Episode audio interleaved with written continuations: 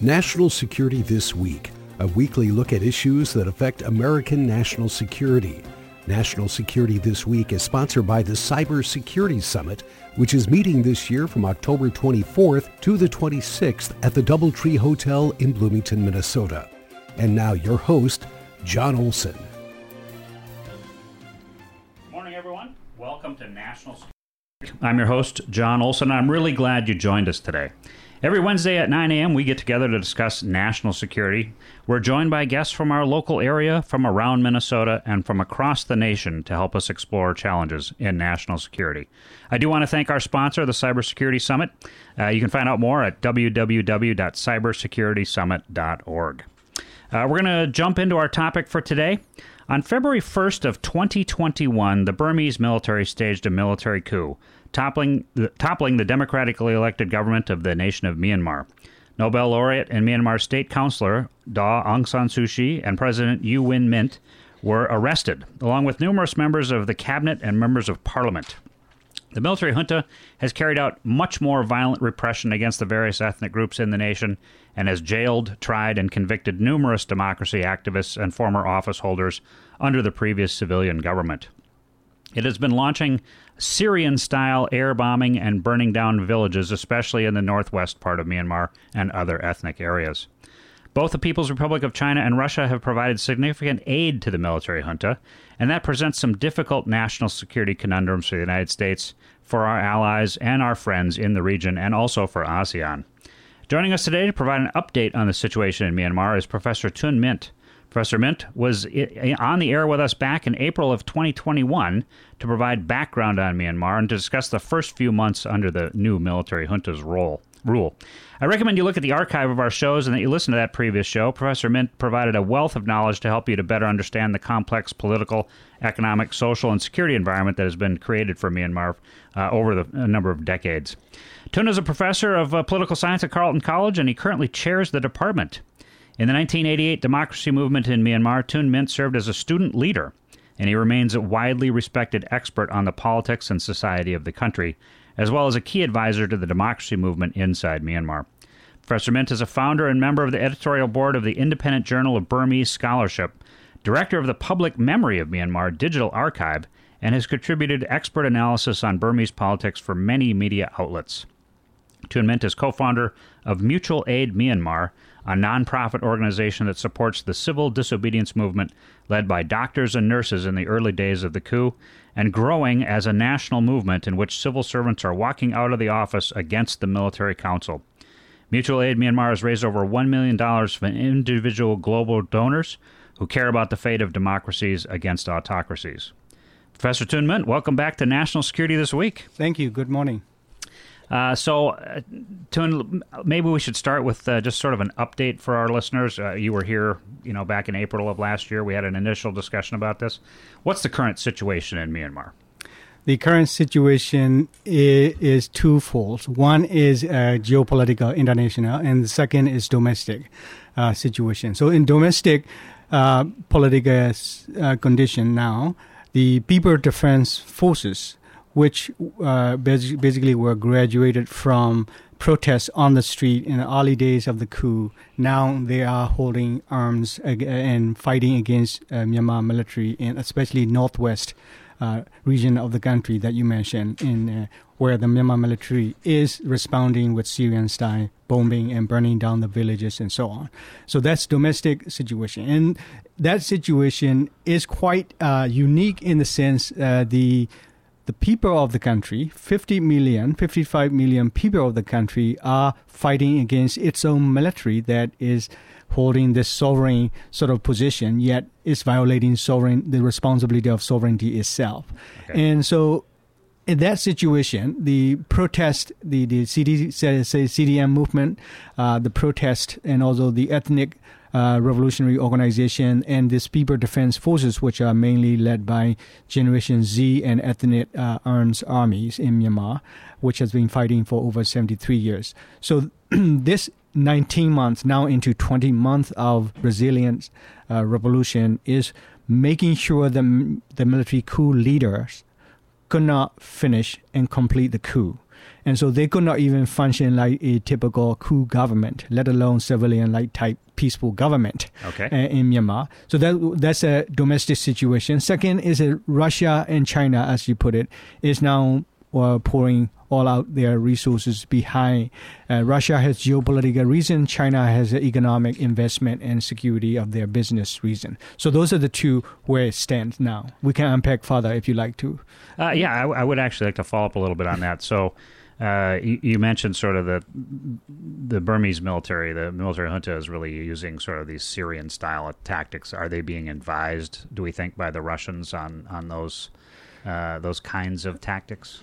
I think it's not only advised, but also some of the Russian Air Force pilots Oh, really? were uh, commanding Burmese planes uh, when they were bombing the ethnic Karen area. And about, uh, I guess, about three months ago, uh, you know, Thai media reported uh, they spotted through the radio, uh, radar in the Thai military site monitoring the airplanes. Yeah. They found Russian pilots who was co-piloting with Burmese, uh, uh, or just individually. So Russia is not only training Myanmar Air Force, not only supplying second-hand Myanmar Air Force equipments, uh, but also uh, physically intervening into the situation in Myanmar, which uh, which is really uh, uh, important in terms of how Russia is balancing its acts in global geopolitical games of steering conflict around the world, supporting it, and then uh, making enemy pay the cost of, you know, or making its rivals, like especially United States and other open democracy, pay the cost of it. Basically, imposing cost on dem- democracy Yeah. uh, to to with the march uh, uh, with their own political um, ambition and autocracy here. And then you mentioned that uh, you know the fighting that's going on in different parts of the country. Uh, as I understand it, and we- we've had conversations about this in the past, uh, the different ethnic groups may not have been united, but now they really are united, and they're they're really fighting together against the military junta. Is that right? Yes, and the entire country, the population, and including ethnic revolutionary organizations, are quite united under the theme of getting rid of Bonyandu, which is mean common enemy, and Bonyandu is in Burmese. And common enemy now is a military dictatorship. Okay. However, there's a China is playing uh, quite an interesting game here. There's an ethnic group in the northeast uh, uh, uh, side of uh, northern side of Shan State, which is the northeast of Burma. Uh, Wa ethnic group. Uh, ethnic this Wa ethnic group uh, share population half of them in China and half of them live in uh, Myanmar. This is border ethnic group, and this group is uh, demanding that they should have a state, like their own autonomous state inside Myanmar, which would be uh, in historically very unusual. And China is supporting the demand, and that's one. Second is the where uh, northwest and southwest, sorry, uh, southwest uh, uh, corner of Myanmar, which is where uh, Rakhine um, state, where the Rohingya crisis happened in northern Rakhine, and Rakhine state, the uh, Arakan uh, army AA is also working closely with China in terms of getting their uh, supplies uh, from uh, from China and uh, others. So I think this uh, southwest corner of Myanmar and northeast corner of Myanmar, if you draw the line where China is going, it's the Indian Ocean. Right. And so this game uh, that China is in, imposing on Myanmar's uh, ethnic conflict is a, a newer game in in a relatively politically uh, fragile uh, society, uh, which is uh, fragile in the sense of deep into because of 73 years of civil war in Myanmar is the longest civil war in the world. So China is playing a very interesting political and economic game as opposed to Russia, which is playing geopolitical game against the West here. Uh, more short term uh, approach on the Russians than the long term approach by the Chinese. Is correct uh, if you take it that way. Yes. Let's drill down into that a little bit more in in a little bit. Uh, for our audience, you're listening to National Security This Week, and I'm your host, John Olson. Our guest today is Professor Tun Myint. We're discussing the current situation in Myanmar, formerly known as Burma. Our show is sponsored by the Cybersecurity Summit, which meets this year from October 24th to the 26th in Bloomington, Minnesota. Uh, Tun, let's let's talk specifically about the military junta. how much control, actual control, do they have uh, over the nation right now? Are, are, they succeeding in recruiting or conscripting more soldiers to maintain military control over the nation? I, I have to think there's a lot of resistance to the to the military's conscription uh, efforts. Can you talk a little bit about that? How, how do they stay in power? I mean, how do they continue to get manpower to carry out these military operations? Yes, that's a great question. Um, in July, I had a, a workshop in Thai Burma border area with the defected soldiers from Myanmar military. They defected after the coup.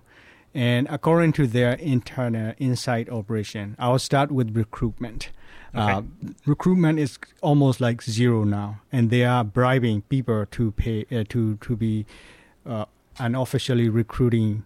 And so, if you can recruit five soldiers uh, for training, you get uh, uh, 75,000 worth of Myanmar kyat for one soldier you recruit, and so you can calculate. So these kind of uh, uh, recruitment were reported in that workshop by some of the people who were working in those recruitment division. Okay. Uh, and uh, so, and then the recent uh, enrollment to the cadet military cadet uh, schools was zero. Last two years now, in in twenty months, we have learned, and so recruitment is really uh, down. Uh, defection is increasing. About 10,000 soldiers have defected to the revolution.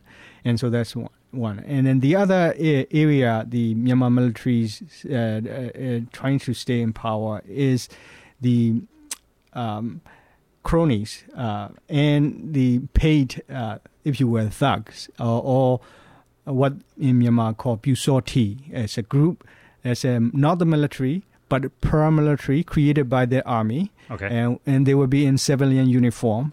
And they were also the one who were reportedly responsible for beating up uh, uh, uh, series of lines of cars uh, uh, led by Aung San Suu Kyi in 2003. She was there almost assassinated in that in the town of Depayin. Uh, so this group is now re-mobilized by the Myanmar military and military intelligence uh, which are connected to the uh, Union Solidarity Development Party (USDP), which is also former military men running the political party. So they they are now trying to sort of stir things up by creating robberies, thieves, and very unstable situation for population that is, you know, peacefully living in their homes and things like that. So that mobilize, that's a payment. Basically, they get paid for doing what they, they, are, they are doing by the military. So cronies, uh, which are supporting the military, to get gold mines and permits in the forest and then other uh, natural resources, including rare earth material mining in Kachin State in northern Myanmar. Okay. Uh, they were all kind of basically facilitating that kind of uh, staying in power for Myanmar military. So the cronies who are in the, almost like a, what you may call it dark economy who operate within that uh, are also behind this Myanmar military. So in terms of financing, uh, I think China and Singapore uh, play a critical role here, and Hong Kong maybe the other area, and the other is Belarus and Russian East, uh, Eastern Economic Cooperation, which is five countries Russia led. Uh, so these are very global structure to the local structure that you have in terms of financing. This is how military is surviving uh, at the moment with the support from Russia, with the support from China. And, and I do want to follow up more on that uh, the regional challenges uh, uh, around Myanmar, but just to see if I can summarize what you just said, there's actually a paramilitary structure that has been reformed that's supported by the military junta that's uh, almost guided not necessarily directly by the junta but in some ways yes by the junta. But it's also you have a lot of financial support for the military junta from the people who are getting rich very quickly because they're they're patrons to the military junta, so they get all the financial benefits, the mines, the logging, all those kinds of things. Is that is that a good summary? That is a very good summary. Just there's a one more post yeah. to, to pivot to, to, put it is that nationalist Buddhist monks. Ah. Uh, so these monks are also a part of this uh, this Pusorti uh, spiritual side of their uh, their structure, if you will. So and they're getting a lot so of support. They're go- getting a lot of support, and they are also the one that are at the forefront of anti-Rohingya campaign uh, in Myanmar because this uh, Rohingyas are Islamic uh, P- uh, community members, and so the Buddhist extremist Buddhist uh, monks and community on sangha also support military's attempt to clean it up, which is quote unquote the term they use, clean up campaign against Rohingya. That's why you saw in 2017. Yeah. Within a week, or, or nearly one million people had to flee. So that is another spiritual point. So you got the money, you got spiritual uh, foundation, and you have here uh, the the other the paramilitary group, which is revitalized uh, since that 2012 era. Uh, that has that group existed. Now, Pyu is the one that I'm referring to. That's military-led civilian arms. Uh, is is not formal, not official, Yeah. but they do think that whatever military need to stay in power to Like, support it. like a militia, as we would militia understand, or yeah, paramilitary right. militia. It's hard to really define Right. this group. Fair enough. Uh, you know, I have to admit that I'm I'm a little confused because I under, I was understood that uh, Buddhism Buddhist monks were very peaceful at heart. Uh, that is traditionally the way it's been interpreted. But from what I'm hearing from you, it's very very different amongst this uh, nationalist group of uh, Buddhist monks in in Myanmar. Yes, uh, I mean, in theory and philosophy and teaching of Buddhism is a very peaceful. However, the authoritarian in anywhere or dictators in anywhere would utilize religion Yeah. to basically uh, structure their own spiritual foundation of their power.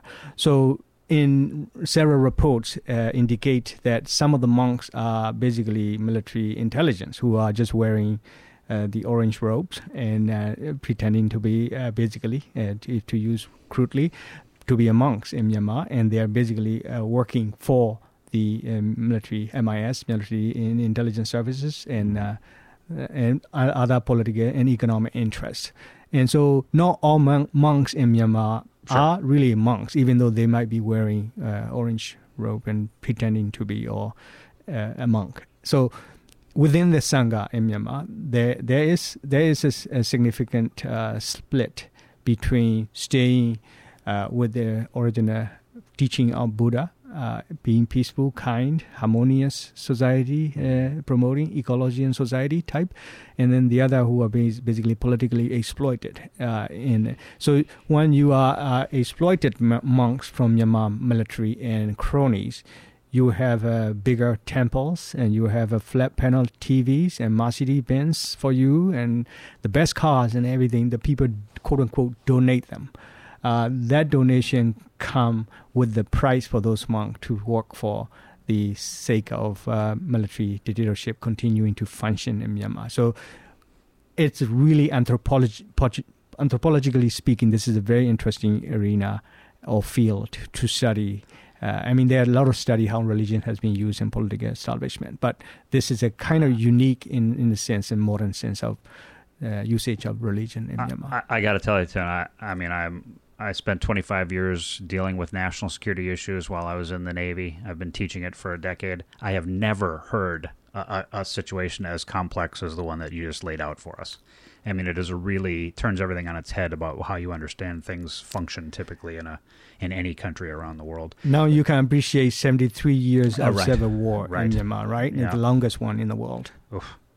So there is a, a as you've mentioned, a well-organized unity government that's uh, working feverishly to defeat the military junta and to restore the foundations of uh, democratic governance uh, back to Myanmar.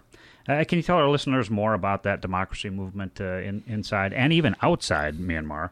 How are they organized? Who are the members? What what is it that they seek to achieve, maybe in the near term and, and over the long term, specifically with their resistance to the junta? Yeah, it's a multifaceted, uh, dynamic uh, revolution in Myanmar, uh, sustained by strike committee Myanmar uh, inside Myanmar, where they continue to organize protests, even if it's small, uh, villages and towns, con- in, including capital Yangon. And Strike these are peaceful protests. These are peaceful protests. Yeah. And second is a CDM, Sever Disobedient Movement that you mentioned earlier.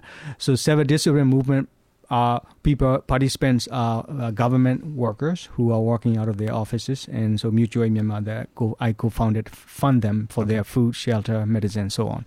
And that's a sec- uh, second. The third is Ethnic Arms Organization or now Ethnic Revolutionary Organization. They are also sustaining their own locality plus training some of the People Defense Forces, which is coordinating with ethnic armed organization and People Defense Forces. People Defense Forces are mainly former protest, peaceful protester, decided to take arm, arms up against this uh, military council. So that's that's uh, the, the the the third pivot of it. And the the other, the fourth one is national unity government, which is composed of members of parliament elected on November 8, 2020 election. And so that was nullified on by the coup on February 1st, 2021, and which was the day that National Parliament was going to hold at 9, uh, 9 a.m.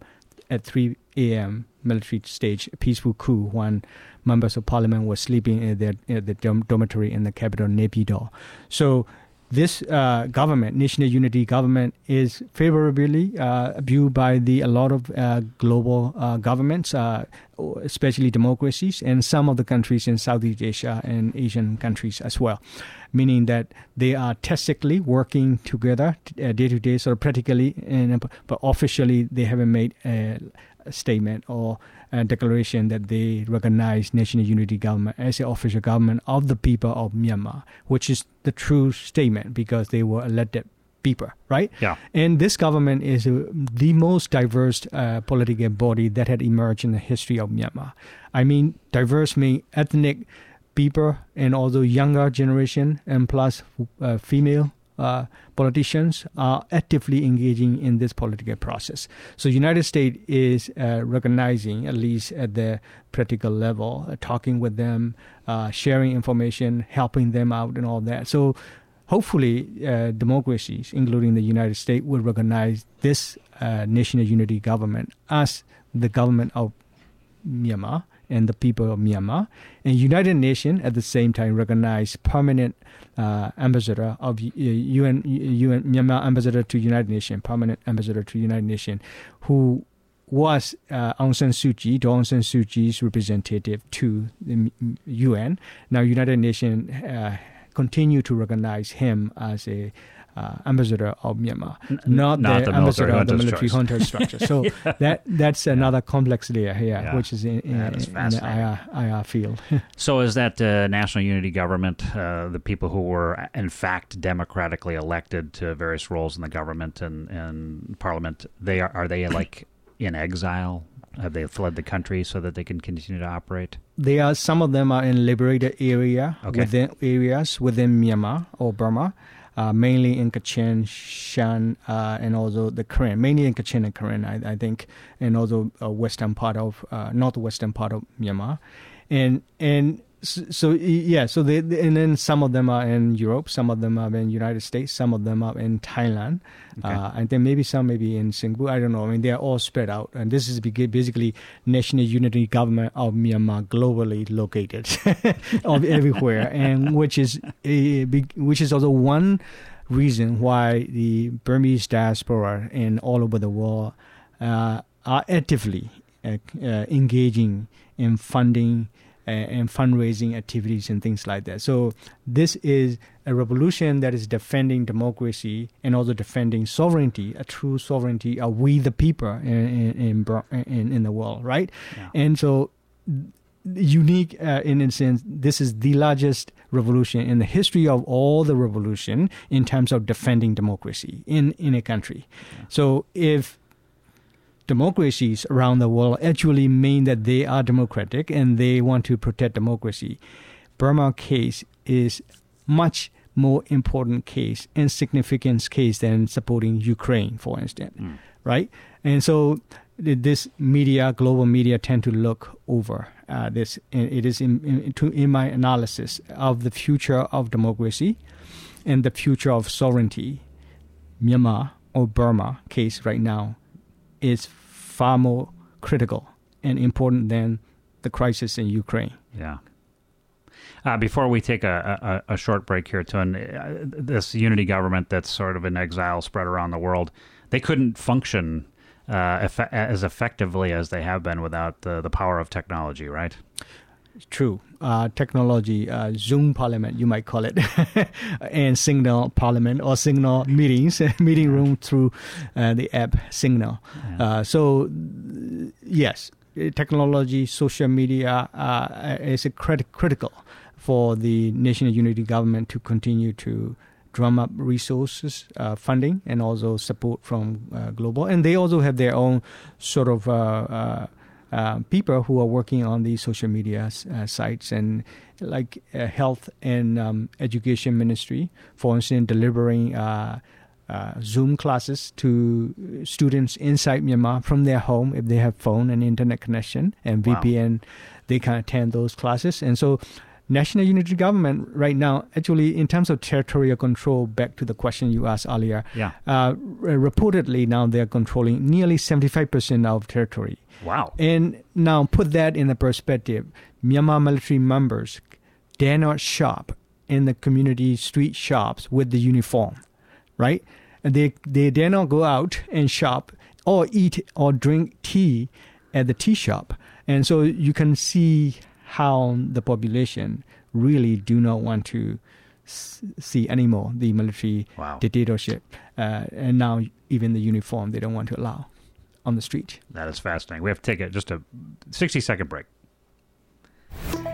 National Security This Week is sponsored by the Cybersecurity Summit, which is meeting this year from October 24th through the 26th at the Doubletree Hotel in Bloomington, Minnesota. Cybersecurity Summit brings together cyber experts from industry, academia, and all levels of government to explore challenges, solutions, and opportunities in the cyber arena. The three day summit includes speakers, workshops, discussions about advancing a cyber career, and keynote addresses by top leaders from across the cyber community. Learn more at cybersecuritysummit.org. Professor Tun Myint, let's let's go ahead and move back to the broader regional situation. Uh, you, you, mentioned a few of the, the challenges are around Myanmar, uh, China, and Russia specifically. But what are what are Myanmar's neighboring governments doing right now to to support the military junta? Uh, and we'll start with that, and then I'll ask you about what they're doing to support the unity government. Yeah, uh, I think to, to answer that question, we need to look at sort of geopolitical and all geographical location of Burma, Myanmar. Mm-hmm. So if you look at the location of Myanmar or Burma, Myanmar is sort of sandwiched between three regional powerful groups. One is India on the west, and then uh, north and northeast is China, and then southeast is Southeast Asian countries uh, association ASEAN. Yeah. Right. So within that triangle, Burma critically uh, is situated. It's critically in a means in a geopolitical and also economic and also politic, ethnic politic level. Okay. And uh, because Burma is the second most diverse country after Indonesia in terms of ethnicity and ethnic politics. Uh, so if you view that, and India is sort of uh, also uh, led by the Hindu nationalist party, and therefore they are quite sympathetic with nationalist theme of Myanmar military, ah. and therefore they are not outright supporting democracy movement but they are kind of under the table. They have been at the second and third level leaders of Indian governments have been working with Myanmar military, and in fact they are also facilitating some kind of arm trade and also financial flow. I think through Central Asia and Russia.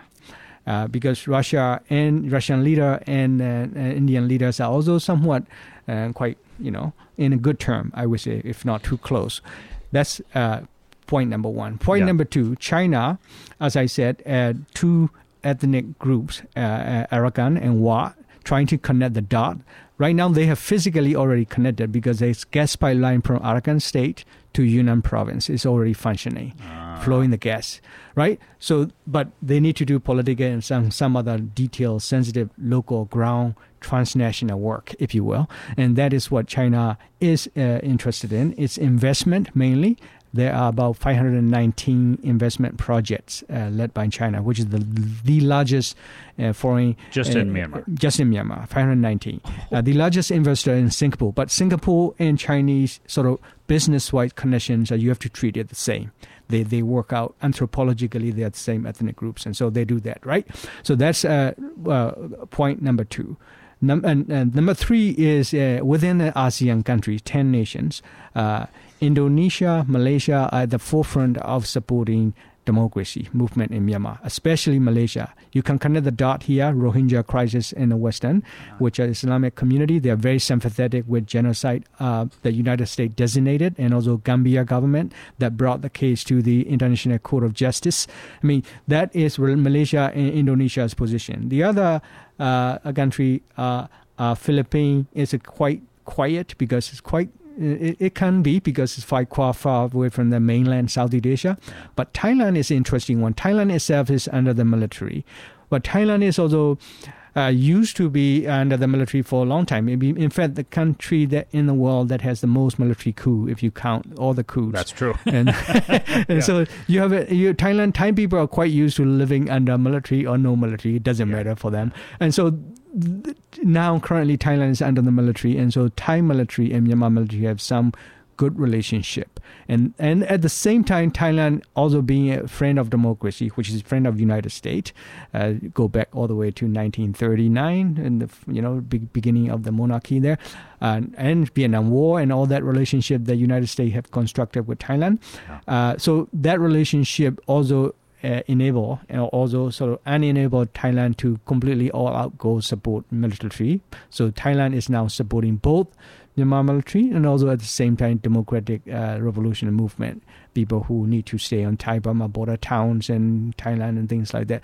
So Thailand, in that sense, kind of they have to uh, Thailand has to be carefully structuring their support in both sides in a very sensitive manner because they don't want to stir things up uh, f- uh, in their own country. So Thailand, uh, but Laos and Cambodia tend to be basically uh, quite quiet in terms of their political power, not saying anything. But Cambodia lately has been becoming more and more anti military uh, as well because Cambodia being a chair, current chair of the ASEAN tried to do a lot of things and couldn't do and they learned something hard from uh, with the Myanmar relationship so uh, it, it would be interesting where Cambodia would swing if China and United States begin to engage actively in there. Which way do does would it swing uh, to in terms of Myanmar politics? So this geopolitical situation and also location of the Burma uh, is critical here.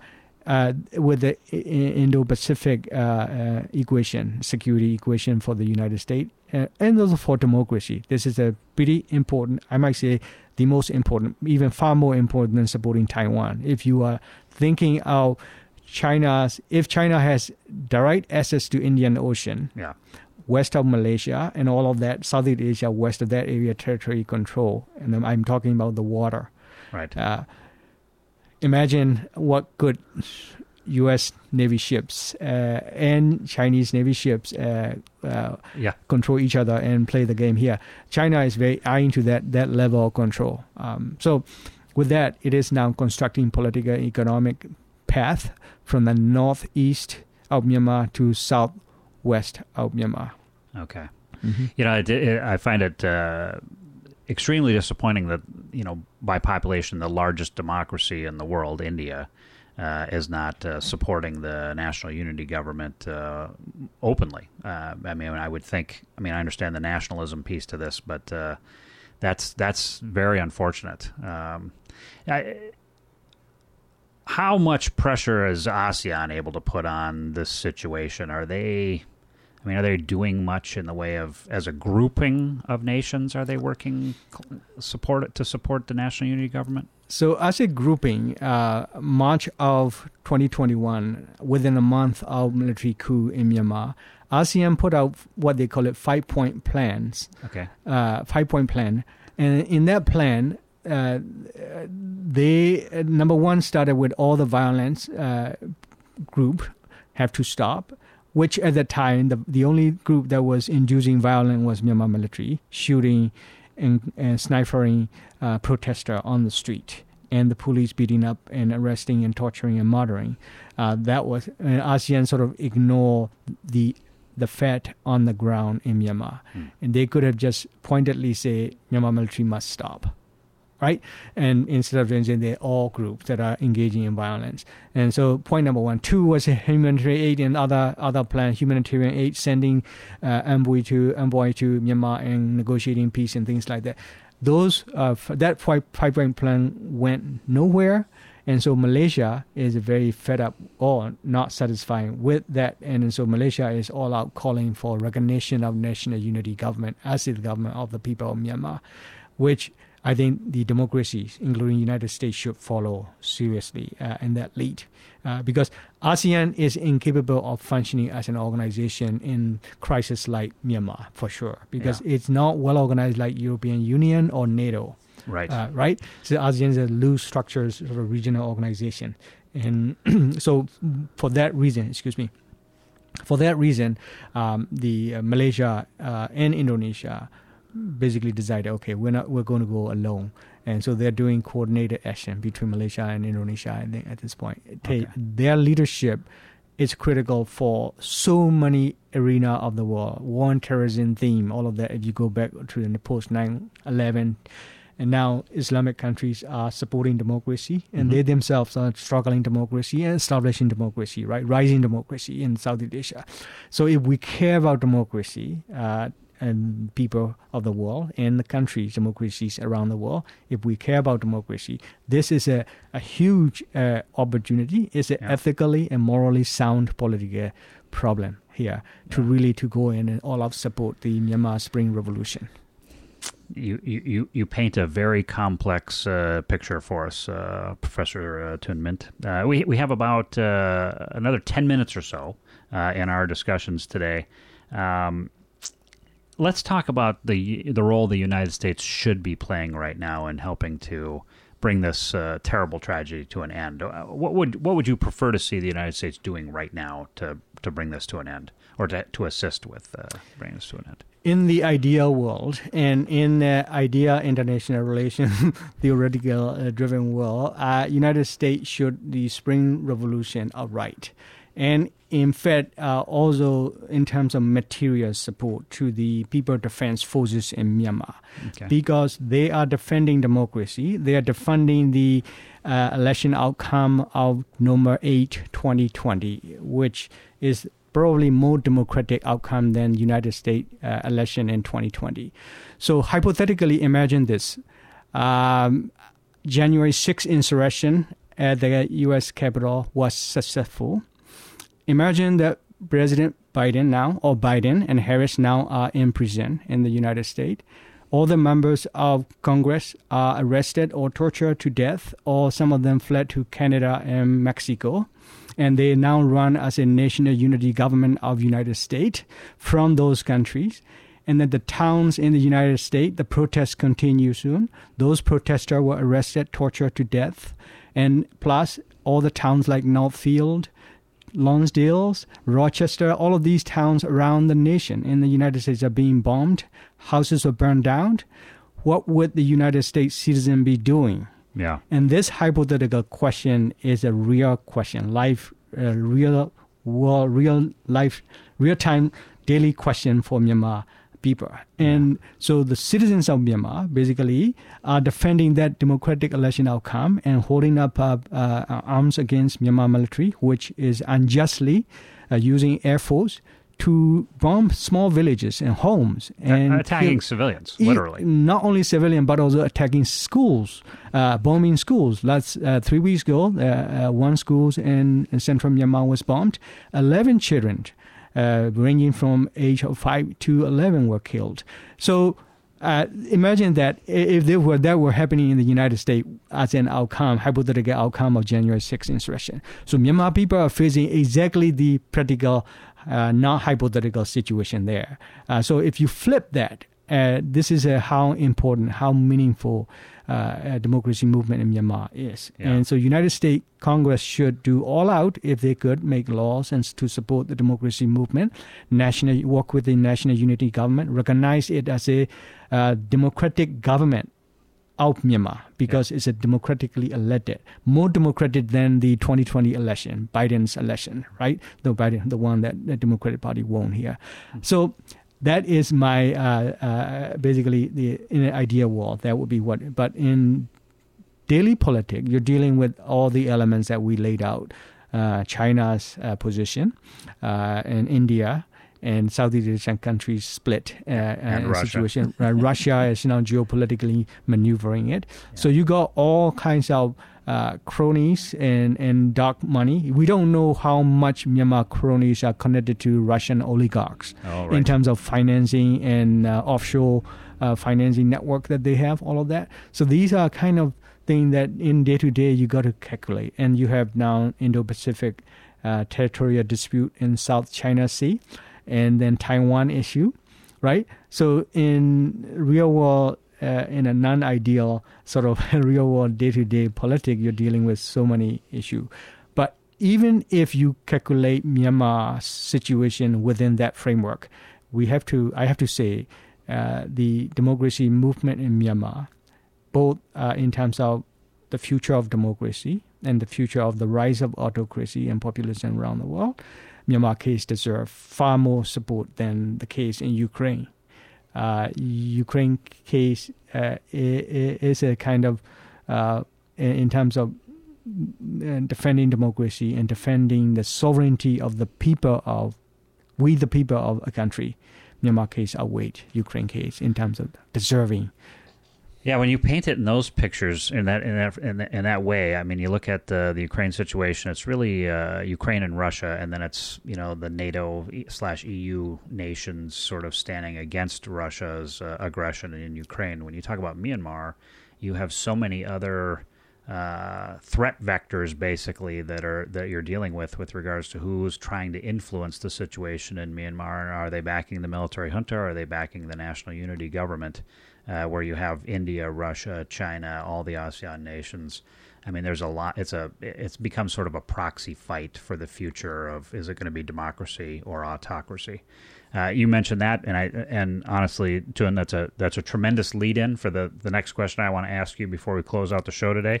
I I know the Department of Political Science at Carleton College is hosting a number, number of academic panels this year, open to the public. Right? Is that right? Yes, open to the public. and they're focused on the struggle between authoritarianism and democracy. Uh, can you tell our listeners a little bit more, more about those panels, maybe dates and topics, and who the panelists will be?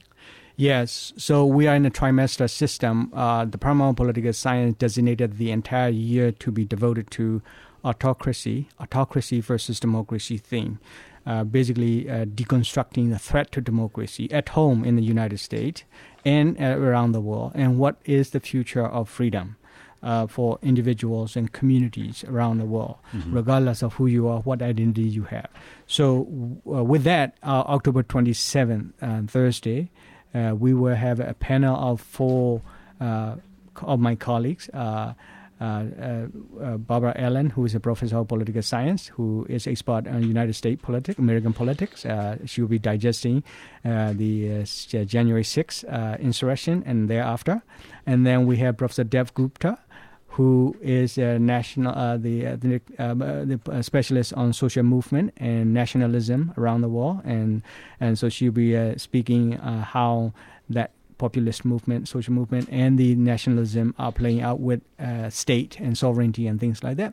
And then we have Professor uh, Krishna Fahad, who is a specialist on misinformation, fake news, and so on, social media and uh, public opinion, uh, sort of influencing public opinion. She will be also dissecting that through the January 6th and fake news and all that, and how democracy is being challenged by the rise of social media platforms around the world, not just in the United States. And I will be speaking uh, uh, on the challenge of whether we might be asked now, question out into the post-globalization era, if I can use that, uh, whether democracy or sovereignty will be protected in the future of this world order. Uh, sovereignty, which is the Treaty of Westphalia and Westphalian Order, has been sort of championing, uh, champion, uh, uh, uh, uh, a keynote in international relation. Now, would democracy take over? because around the world, sovereign itself are violating their own responsibilities and uh, abusing human rights and, and causing genocides and all that uh, around the world, including in China with the Uyghurs problem, right? Right, right. Uh, which will be comparable to Rohingya and Myanmar problem. Yeah, yeah. So I think the challenge of global order, uh, whether to protect sovereignty or whether to protect democracy, might be a question that is rising right now as as we speak. Yeah, and, and I, I like to remind uh, people when I talk to them about you know the situation we face in the world today. Uh, up until the Russian invasion of Ukraine, I think you know most most of us who study uh, international relations, uh, those of us who serve in the national security arena, we fully recognize that there was a strong competition that has that had started between the liberal democracies of the world and these rising autocratic uh, nations and their challenge of the global system. And after the Russians invaded uh, Ukraine, it was it wasn't below the table anymore. It was it was right there for everybody to in, see. It was out sitting the table, the table. yes. Yeah. So that fight is uh, incredibly important, and it's, it's something that has swallowed up, uh, you know, all of the members of your country in Myanmar. Uh, they're right in the middle of this struggle. Yes, and so in the winter term at Carleton, we'll be actually looking at China, Eastern Europe, by uh, uh, uh, four of our colleagues, and then Latin America, and especially how China relationship to Africa, Latin America, and, and Europe might shape up this game of democracy versus autocracy or autocracy versus democracy. That's in the winter. In the spring, we have Professor Greg Marfleet and uh, you yourself will be running a simulation on war games and other competitive, uh, competitive sort of the political games that is uh, uh, uh unfolding in Asia Pacific and Indo Pacific region. Yeah. So those three uh, panels that we at Department at the Department of Political Science at Carleton uh, uh, devoted to democracy versus autocracy theme, and our students are. Uh, through the classes and discussions and panels and public event, we are deconstructing this issue. Uh, Tun, if it's okay with you, uh, on future shows, I'd like to just remind our listeners that those uh, panels are available in the winter, in the fall and, and winter terms, uh, and I'll I'll let them know where where they can go if they'd like to go sit in and listen to what the professors have to say. Yes, it will be in the Department of Political Science. I think we have now facility enough to hold a big public event uh, right. classroom. So it will be all there. Uh, winter date and spring date. I think spring. I think you're doing on May 17, I Yeah, believe, I right? that's right. Uh, winter date has not been designated yet. Four of my colleagues are deciding which date they would Well, probably. I'll let our. I'll let our listeners know when we've got those dates locked in. Yes, thank you. Professor Tun Myint, thank you so much for joining us today. Uh, we're going to shift over and talk to our uh, sponsor for a little bit for the rest of this uh, show. But really, thank you for coming in. Thank you for having me, and thank you for uh, sharing the information about Myanmar's crisis uh, with the with the people in the United States. Well, maybe we'll have you on again to have another update, depending upon how things are shaking out uh, in the future. Thank you. All right. Yeah. Thanks, Tun. Have a nice day. And Eileen Manning is joining us now. Eileen is a co-founder of uh, the Cybersecurity Summit. Uh, can you tell us a little bit more about the Cybersecurity Summit, Eileen? Absolutely. This is our 12th year for the Cybersecurity Summit. It's built by cybersecurity professionals for cybersecurity professionals. Um, we have people coming from um, around the world to attend this. Uh, it was an event that was actually built f- for Minnesota because Minnesota is so cr- uh, critical to our national infrastructure, with all 16 critical infrastructure uh, headquarters based here, and with so many healthcare and medical device companies and so many Fortune 500 companies, more Fortune 500 companies per capita than anywhere else in the country. So we knew that when the cyber attacks were really going to start happening, that Minnesota was going to be critical to the global security issue. So that's why the summit was built here for Minnesota. And, and where is it taking place this year? The dates and location? It's going to be at the Doubletree South, which is right on 494 and 100, uh, the old Radisson. Uh, it's going to be October 24th, 25th, and 26th. So it's three days of programming, over 135 speakers from around the world. And you cover, uh, is it sort of cybersecurity for for government at all levels, from municipalities through counties, states, and federal level? Uh, it's the business community, uh, maybe the nonprofit community. Do you talk a little bit about the academic uh, communities as well? They're all Yeah. all included. Well, so when we started this summit 12 years ago, uh, the Technological Leadership Institute at the University of Minnesota said this is it's really really important that we have both the private and the public sectors coming together to collaborate. So there is stuff for everything. We have a full day public sector track. Okay. So if you're from the city of Golden Valley or Blaine or you know wherever you are around the country, and you need you- you're challenged by how do I talk to our um, citizens about you know with the fact we need to budget for cybersecurity. How, how do we make that argument when we need uh, X million dollars a year to to plow the streets of snow. I mean, right, right, you, right. you know, there's, Yeah. it's a balancing act. Yeah. Um, and so that this there's that public sector session is for you because it talks about the new CISA grants and what's out there for communities to get in regards to cybersecurity funding. Uh, it, and it's bringing together. Um, people from the public sector f- from around the country for that day. But that's so that's a public sector track. There's also a healthcare and medical device track. You know, we have we have these amazing leaders in healthcare like Optum and Medtronic. They come together and they co-chair this event and they pull in people from um, Boston Scientific and Mayo Clinic and Abbott Labs and all these other amazing organizations to come together and share what their experiences are in regards to protecting the medical devices in the healthcare industry. So you're going to hear from leaders in healthcare and medical device. So if you're a small medical device manufacturer and you need to be thoughtful of uh, what kind of cybersecurity you're putting on, you know, security you're putting on your medical device.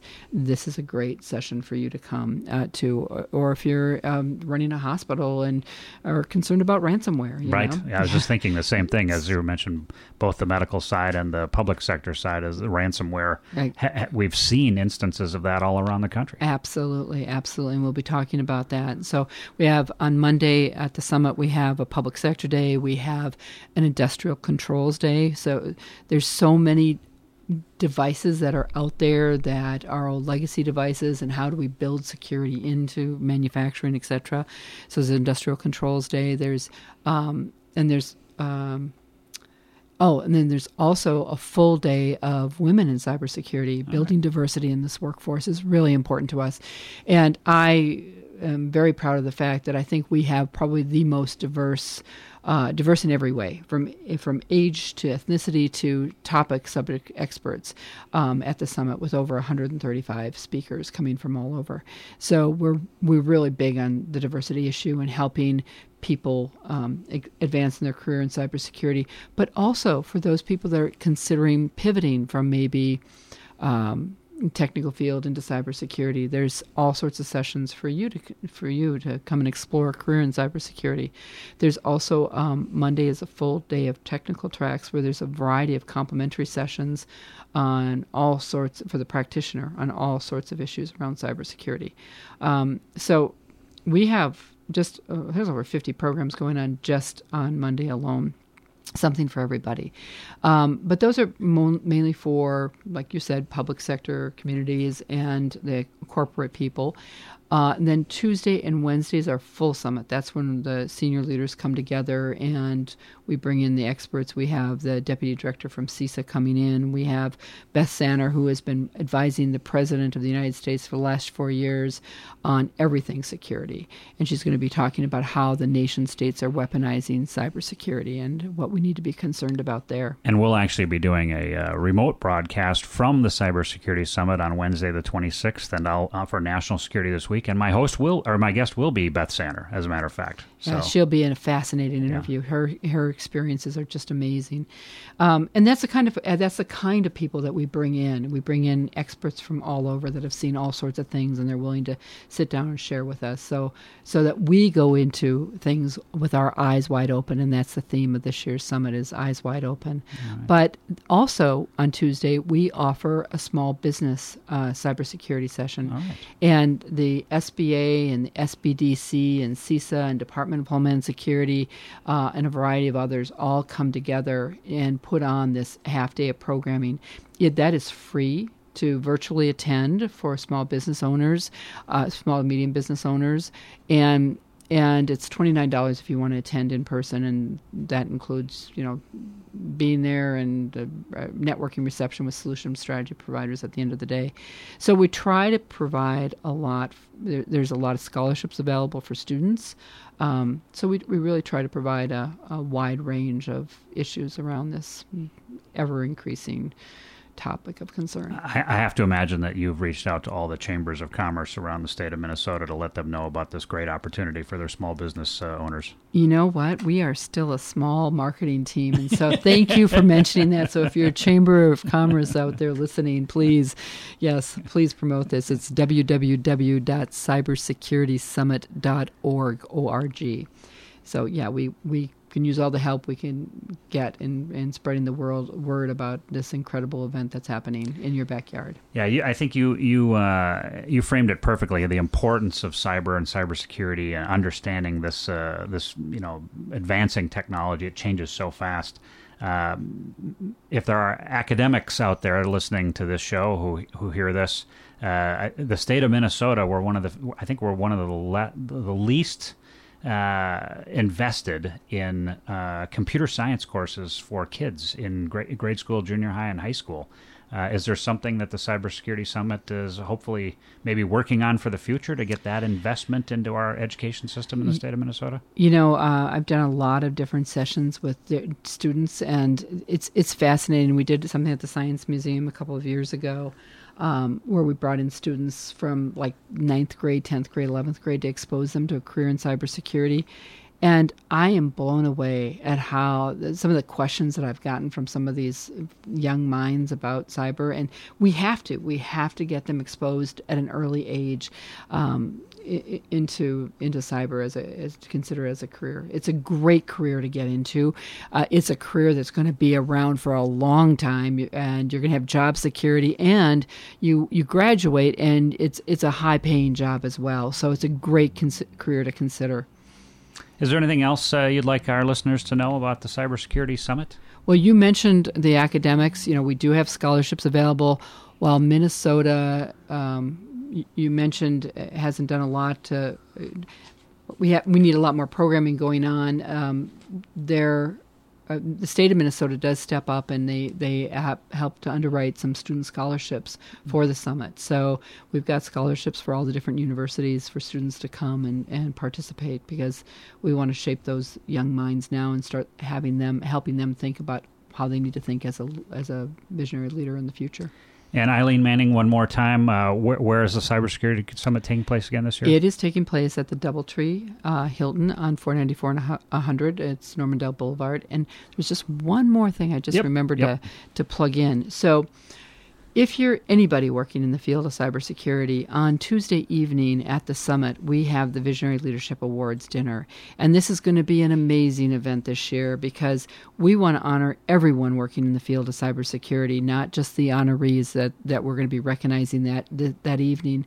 But in our mind, anyone who is working in cybersecurity is, is one of our cyber heroes. And so, therefore, I've connected with a legendary rock star. His name is Dominic Allen. He was part of the rock group Foreigner Foreigner, traveled around the world with Foreigner, and he is coming to the summit on Tuesday evening, October 25th, and he is going to help us rock out. All right. uh, he has built out uh, a custom program just for our for our cyber heroes, and um, custom songs. Our theme, I said, is "Eyes Wide Open." He's got a custom song for the for that. He's he's put together an entire uh, program for the evening, and it's going to be a, just it's a wonderful way to network with the cybersecurity community, and it's a wonderful way to to have a fun evening. Yeah, and and where uh, again the the website where people can find all this information. www.cybersecuritysummit.org, cybersecuritysummit.org. All right. Eileen Manning, co founder of the Cybersecurity Summit. I want to thank you personally for stepping in and uh, sponsoring National Security this week for the next year. Well, thank you. It's national security is is of utmost critical importance. So uh, the summit is honored to to be a sponsor of this. So thank you, John. Thank you, Eileen. And then, folks, that does it for today's show. Uh, this is National Security This Week. I'm your host, John Olson. Thank you for joining us today. Look forward to our show again next Wednesday morning.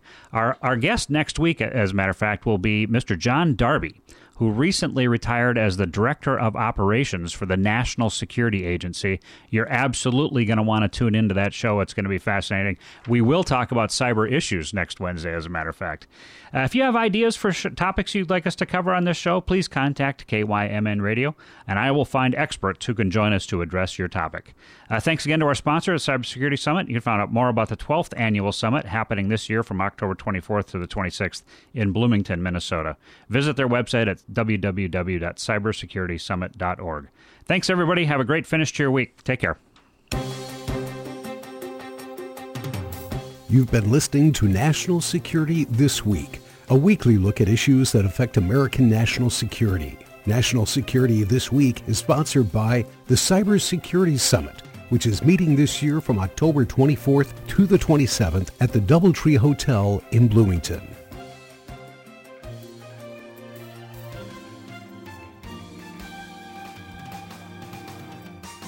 Feel so tense and worried all the time. Is this anxiety? Mental Health Minnesota